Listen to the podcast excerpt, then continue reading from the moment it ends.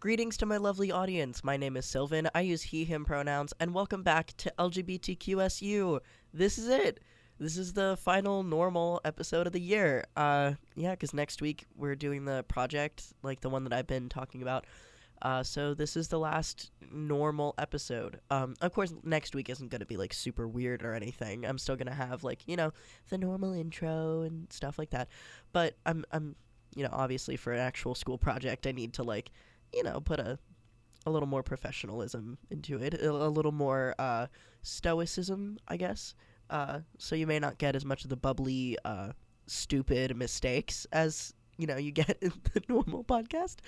Uh, but you know it's it's still gonna be a nice episode. But this is this the last normal episode of the year, and I just wanted to say thank you guys again for an amazing year. Um, I'm I'm really excited to come back next year and work on this. Um, I already have some ideas for episodes for next year. Uh, some ways that you know I can improve the the podcast, uh, either in you know like quality or just like the content and stuff like that, or some fun things that I can do. Um, I also I, I do apologize. I'm I'm kind of congested right now, so like if if I sound weird or if you know like my body decides to make a fun little noise because it's you know trying to not get full on sick, um, that's that's why I'm not like actively ill or anything. I'm just a little congested because you know it's that time of the year and the the temperature outside can't well the, the weather can't decide if it wants to be 40 degrees and raining for 26 hours straight or 75 degrees and sunny all day. Uh, so my body's she's struggling. uh, but anyway, uh, yeah, thank you guys for an amazing year and you know like I know that this podcast isn't anything huge. You know like I'm not even entirely sure you know how many people are listening and i'm frankly a little af- afraid to ask just in case i'm a little sad at the numbers. Um but like i know this isn't anything huge and you know of course this podcast has been stressful for me at times you know making sure that i fit it in with everything else that i got to do. Uh, but you know I, i've really enjoyed it and i've learned so much this year and i'm, I'm just so excited to be able to, to keep learning along with you guys next year and you know keep this going. Uh, and yeah, it's it's been a really great season so far, and I'm glad that you know we're gonna have a season two next year, and it's gonna be probably even longer than this one, considering this podcast didn't start right at the beginning of the year. So yeah, that'll be fun.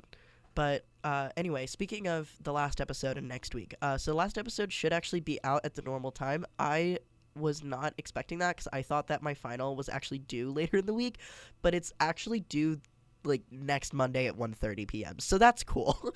um so that should go out at the normal time, you know, Monday. So uh it's to it's not to have any sort of delay. So that's cool. I'm I'm glad to hear that. I was I was still aiming to have it done for Monday. Uh but of course, you know, with all of my other finals happening, I'm obviously going to prioritize getting my graded finals done before this podcast. Uh but you know, of course, this is next week is a graded final like you know the podcast too. But anyway, uh, so yeah, that'll be normal. And I wanted the last episode, uh, like today. Ugh, I did not read over my script very much before I started recording this.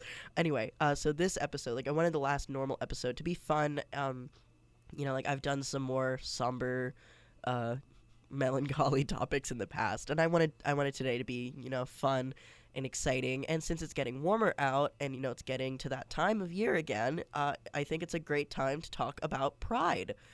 Uh, and also, last episode was actually a really good segue into this, which I didn't realize until I my partner recommended this topic today, and I was like, "Oh my god, wait, this is a great segue because the first Pride parade in the United States, as mentioned last episode, was a year after the Stonewall riots in 1970." Uh, but just really quick before I start getting into that segue, um, just want to define exactly what I mean when I say pride.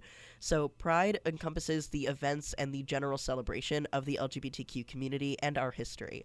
And while pride events can occur any time of the year, most large events are hosted during June, which is Pride Month. And most notably of the pride events is the usual pride parade or a pride festival. So that's what i mean when you know they say we're going to talk about pride. But yes so as i mentioned the first in the united states was a year after the stonewall riots. So it was actually originally celebrated as the charles street liberation day after the street that the stonewall inn is located. Um, and over 5,000 people marched through the streets of Manhattan, which was five times more than the orig- than was originally expected by the organizers and this event spread across major cities throughout the country and even around the world. and really sparked the the notion of pride events and the annual Pride Parade. Uh, activist groups in Los Angeles and Chicago joined with New York activists that same year to host events around the anniversary of Stonewall.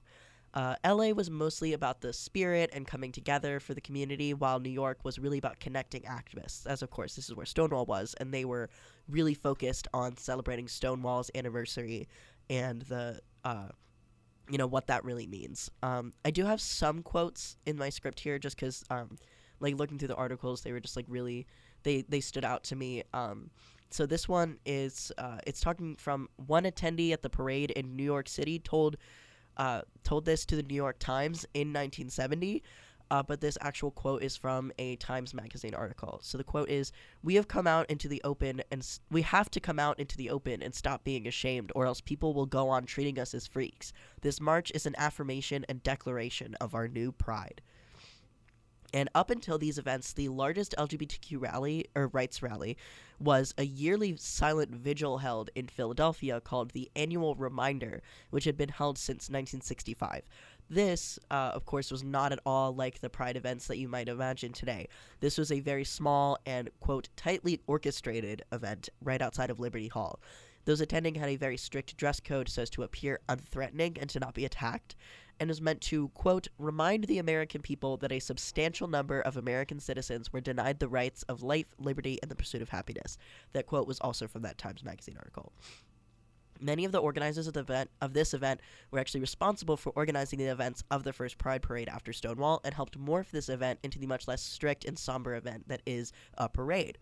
Uh, so that's why. Uh, so this this silent vigil was a walk around Liberty Hall. Honestly, the the information about it was a little confusing as to what exactly these events entailed, but uh, it that's where the the parade came from was this march of the silent vigil. These organizers uh, kept that march aspect, but instead of telling them to come in a strict dress code, um, they were actually told to just you know be themselves. And most marchers, um, especially at the first parades, wore everyday clothes. Um, but some did cho- some did choose to come in very flamboyant outfits or costumes, and some also came in drag, uh, which you know you might see a lot more of that nowadays. Um, there's like a lot of uh, really extravagant outfits. Uh, you know, like I, I honestly like I've seen some videos talking about like you know putting together their pride outfits that look the same as like those getting ready for Coachella videos, and I think it's delightful, frankly. Uh, but yes, in this parade, um, you'll see this now as well, um, but especially back when it was just first really just a parade. Um, many were carrying pennants and signs, which can be found in various museums, especially during Pride Month. Seeing some of those signs and like some of the, um, I mean, uh, not just exclusive to this event, but any of the um, older, uh, like many of the older signs and posters and pins that you might find and stuff, they're really interesting to look at and they're really pretty. Um, and it's it's very grounding to look at them honestly because it's like these things are like 50 years old at least if not older than that and you know like some of these people maybe still be alive and some of them may not be and it's just it's really cool to see those things and see these see these objects that were used in such a powerful moment in history uh, but yeah continuing on uh, so as you may expect, uh, various chants always make their way into events like these, like any like protest or march or anything like that. A lot of people will start their own chant, but the main chant was actually established beforehand by the organizers, which was "Say it clear, say it loud. Gay is good, gay is proud." And now I want that tattooed on my body. uh, I I really liked that quote. Um, I liked that one. Uh, so uh, speaking of like the organizers and stuff, uh, the first Pride involved over a dozen LGBTQ rights groups, which included uh, some of these names you might be familiar with. I know some of them I've at least briefly mentioned in some previous episodes. Um, so one of the groups was the Lavender Menace, which was a lesbian feminist group which focused on fe- uh, feminism's exclusion of lesbians at the time.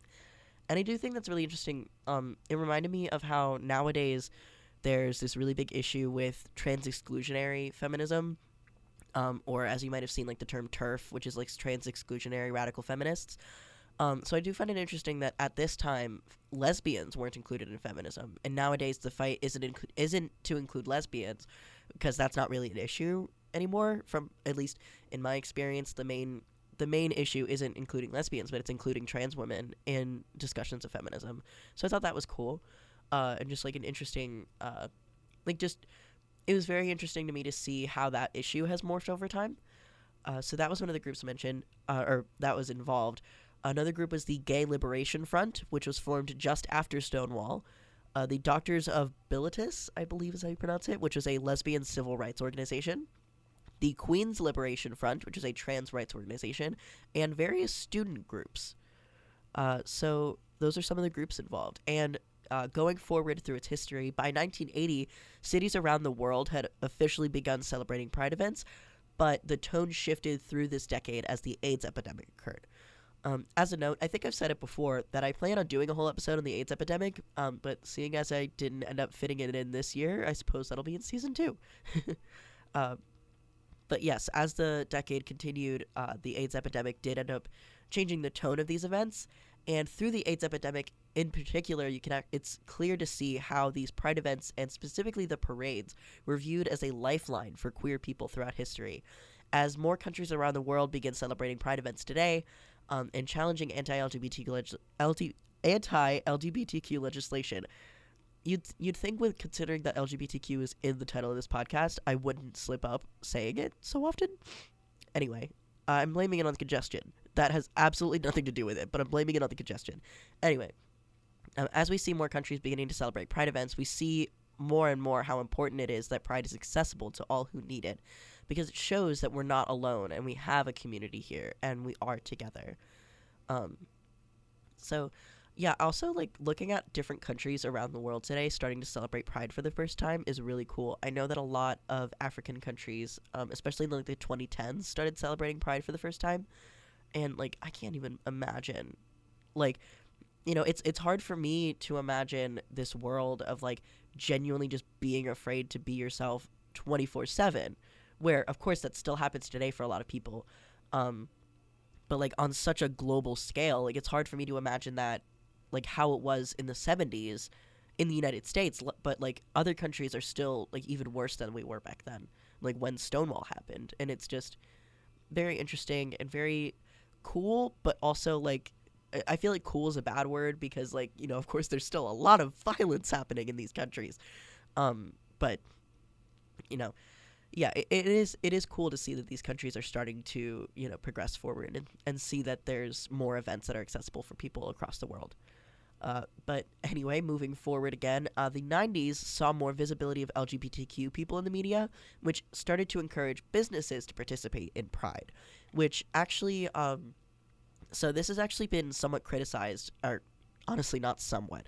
Uh, a lot of LGBTQ activists uh, throughout, but especially in more recent years, have criticized how Pride has become corporatized. Um, because a lot of these events have started to rely on businesses for sponsorship, which you know brings a lot of corporation into Pride. And the articles never actually used this term as um, I think this. I mean, I know that this term is a bit newer, but uh, so the, the articles didn't use this specific term, but they were talking about rainbow capitalism, which is that thing where you see corporations add a rainbow to their logo for Pride Month, and like they might throw out a Pride collection, but ninety percent of the time, none of those, none of that money is actually like going towards queer, like progress or anything. They're using the Pride Month to just get money from gay people, and it's it's disgusting. Uh, but it is horrifically common. Uh, looking at you, Target, for literally including a shirt that has a symbol from the Holocaust and profiting off of it and not get donating anybody. Uh, you know, looking at you. But anyway, uh, so yeah, a lot of a lot of LGBT acu- LGBTQ activists have criticized how these events have become corporatized, but um, with these events being sponsored by these businesses, it is also allowing these events to become bigger as they start to get more funding and more money. So it's kind of a double edged or not a double-edged sword. It's kind of a lose-lose situation, I guess, would be the better thing, uh, the better uh, turn of phrase. Just because, like, if you don't include these organizations, then you're getting more of that support from the people that are anti-corporatization of Pride, but you're also losing the money to further the event. So that's always fun. Anyway, continuing on. In 1999, President Bill Clinton issued a proclamation in uh, that June would be known as Gay and Lesbian Pride Month, which was further broadened in 2008 by President Obama when he broadened it to the LGBT Pride Month. Uh, so that's not yes, it is about Pride. Um, so that's not not so much about the events, but more just like establishing, uh, you know, as as Pride got bigger, uh, it it started gaining national attention from the government as well, and you know they acknowledged, you know, what June had really become for the for the gay community. Uh, throughout these decades, Pride events and parades have been known to campaign about certain issues, depending uh, depending on local, national, and global LGBTQ issues too. Uh, so, for example, in the early 2000s, a lot of the campaigning was for the same-sex marriage issues that were coming up, uh, that were really coming up for the first, not for the first time, obviously, but when they started really gaining national headlines, a lot of that campaigning was about same-sex marriage. Um, in 2010, the author Katherine McFarland Bruce, who authored Pride Parades: How a Parade Changed the World, uh, she attended multiple Pride Pride events as research for her book. Uh, she attended one in San Diego, which is home to the nation's largest concentration of military personnel. And the campaigning at this event was really focused on repealing the "Don't Ask, Don't Tell" policy, which was uh, a policy passed also by Bill Clinton, I believe, is what it said in the article. Um, I'm, I I do apologize if that's incorrect. I do. I'm 95% sure that that's the name it was, but I didn't write that detail down for some reason in the script. Anyway, uh, this was a policy that uh, because prior up uh, prior to this proclamation, gay people were not allowed to join the military. You were required to disclose whether you were gay or not uh, to re- like to your recruiter or however that process works. Um, you were required to disclose. Uh, but at this with this policy, uh, the government was no longer going to ask you, and they basically just said, "Don't say anything, and you're allowed in." Uh, which is not cool, not helping anything, not helping any of the stigma, not helping any of the discrimination, nothing. Basically, just okay, well, if you don't talk about it, then I'm not going to talk about it. Uh, so a lot of the campaigning at this event in San Diego was about repealing that policy.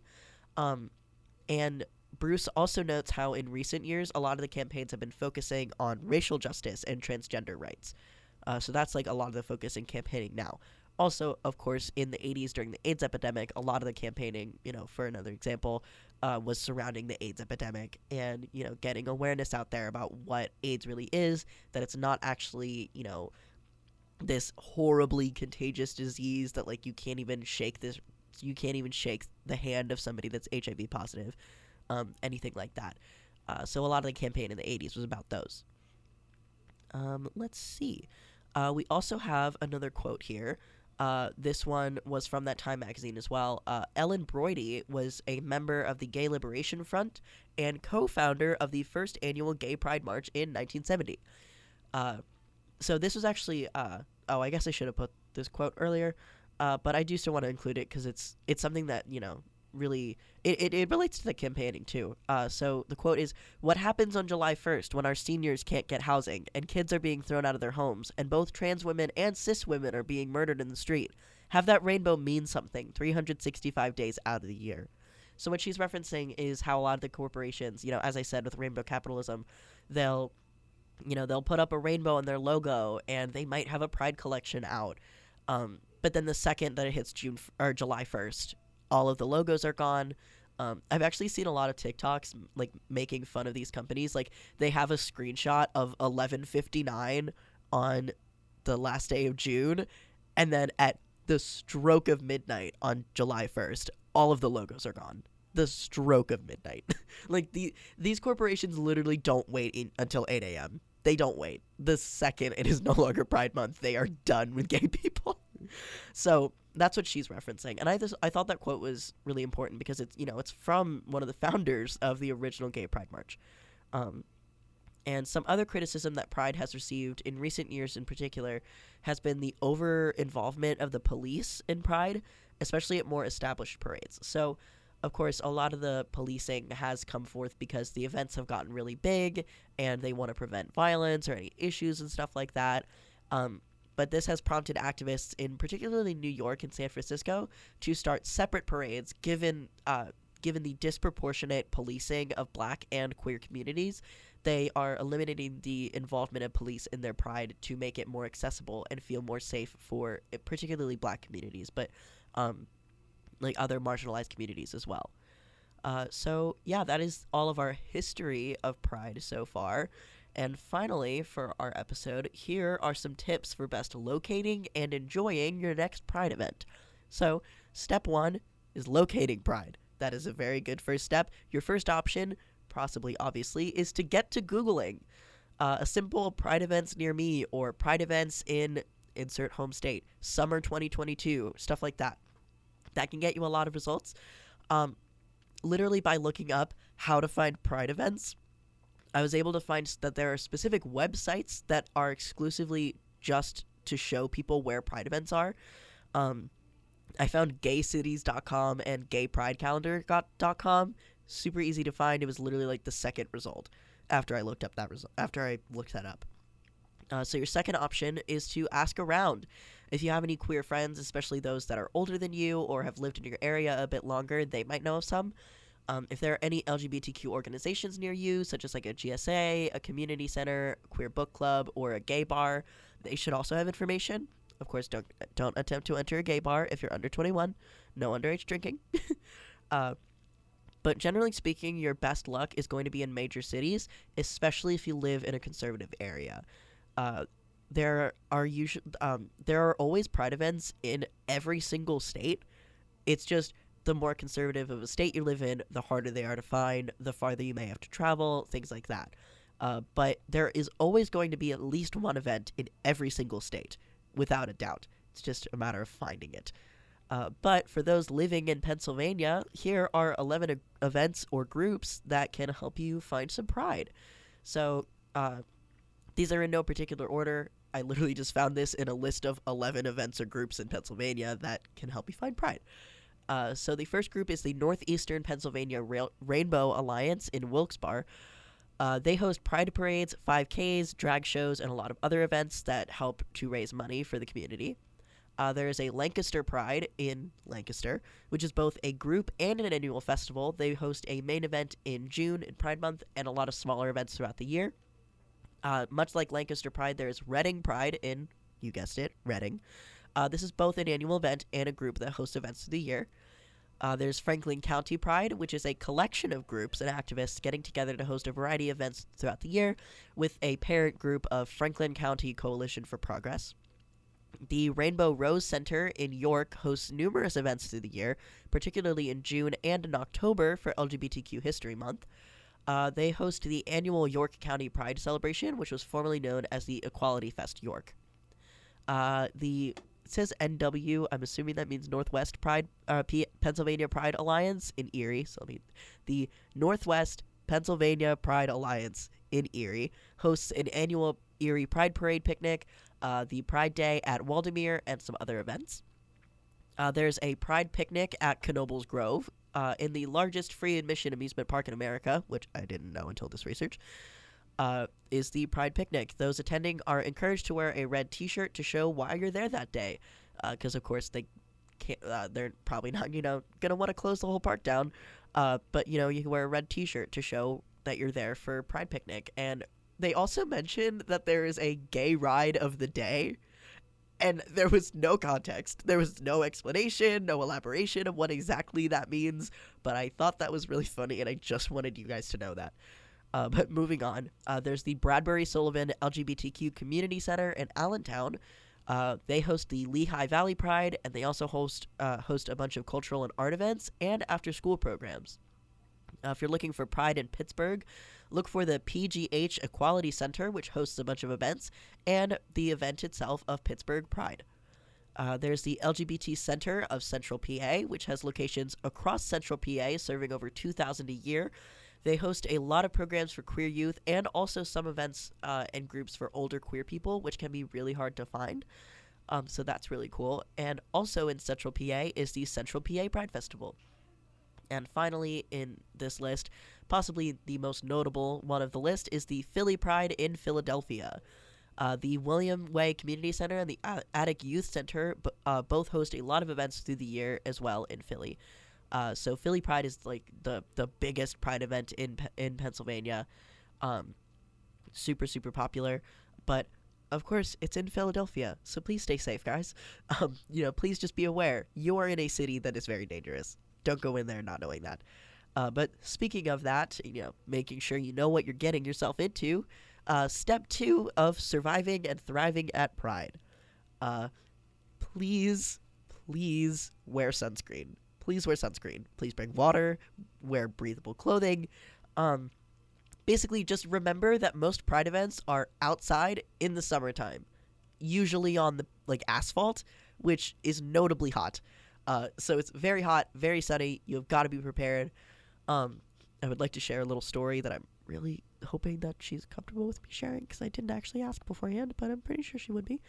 Uh, so my stepmom uh, was uh, she attended a lot of Minnesota Pride events in Minneapolis um, when she was a teenager, and one of those times uh, she was wearing an outfit that was quite revealing in the behind area and was also wearing fishnets, and it was also extremely hot and sunny outside because for those of you that don't know, Minnesota does not just get extremely cold, it gets extremely hot in the summertime. Uh, so she was literally blistering. Th- like her skin was so sunburnt that she was blistering, and this random drag queen pulled her out of the crowd and was like, "Oh no, honey. Oh no, baby. I gotta fix you," and like just started slathering her butt with like aloe vera and sunscreen. Uh, or at least something along those lines is basically what happened. But uh, yeah, unless you would like to get a blistered butt, sun's uh, uh, sun poisoning in the pattern of fishnets and a random drag queen slathering aloe vera on your butt. Uh, which okay, to be fair, that last one does sound kind of fun, but like you don't really want the other two things. Uh, so please remember to wear sunscreen. uh, and speaking of you know breathable clothing and what to wear, you should you should dress as you as possible without breaking an ankle. So, of course, if you just want to go in like a sweatshirt and well, God, not a sweatshirt. God, please don't do that. If you could just want to go in like a t-shirt and shorts or like a t-shirt and like jeans, I guess, if you want to wear jeans in the summertime, um, you know, that's totally cool. Don't, you know, put yourself out there in a way that you don't want to be presented. And I do know, I understand, truth, like truthfully and with my whole entire heart, I understand some of you might want to wear your 8 inch go go boots. But if you're not confident that you can survive walking around for hours in the heat in them, just don't wear them. Or at the very, very least, bring a change of shoes. Or you're going to you're gonna regret it. It's gonna suck and you're not gonna have a good time.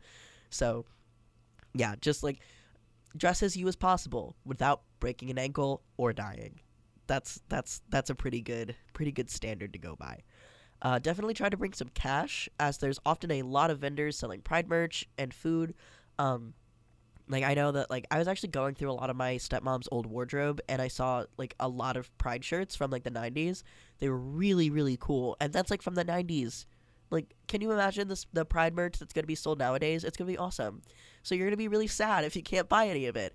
But that being said, any good pride should be thoroughly enjoyable for us broke people out here.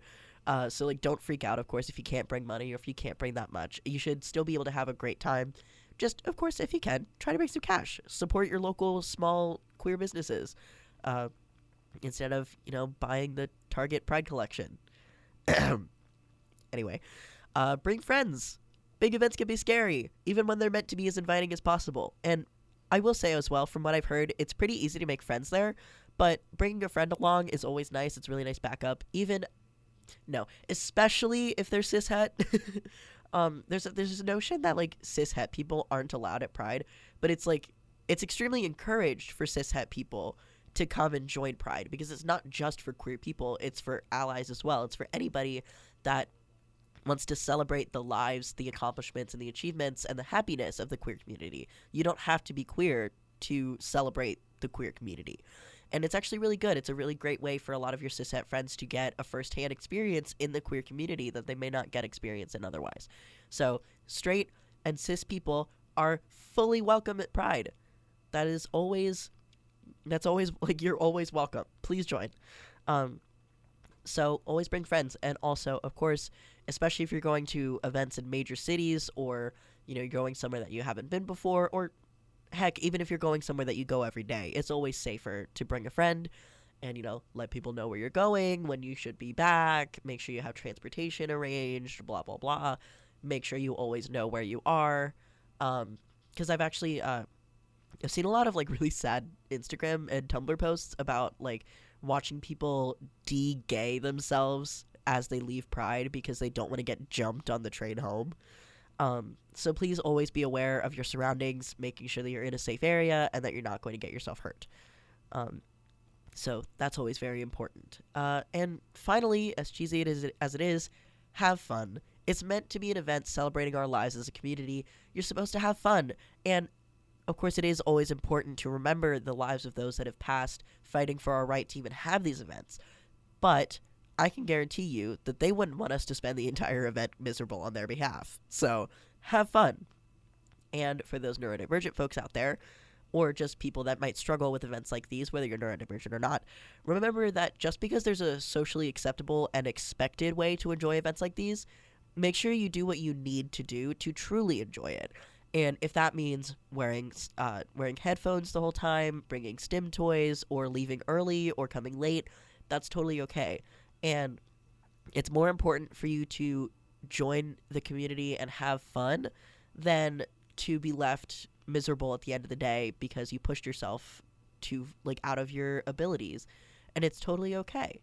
And you know like i know that's something that i struggle with a lot that like there's a there's a specific way that you're supposed to enjoy this event or you're supposed to enjoy this thing. And i can't do it that way. I won't enjoy myself because my stimulation needs are different and my stimulation struggles are different.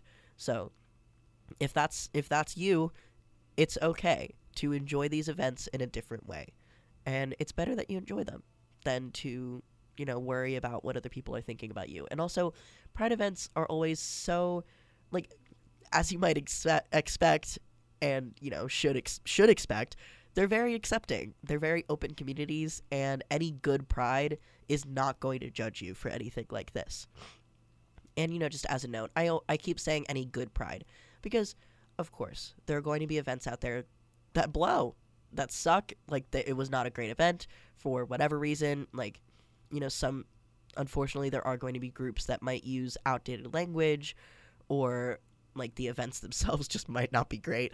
Um, things like that. Like there, you may have a bad time, and that's okay too. Sometimes people don't enjoy going to pride events. Sometimes the particular event just sucked.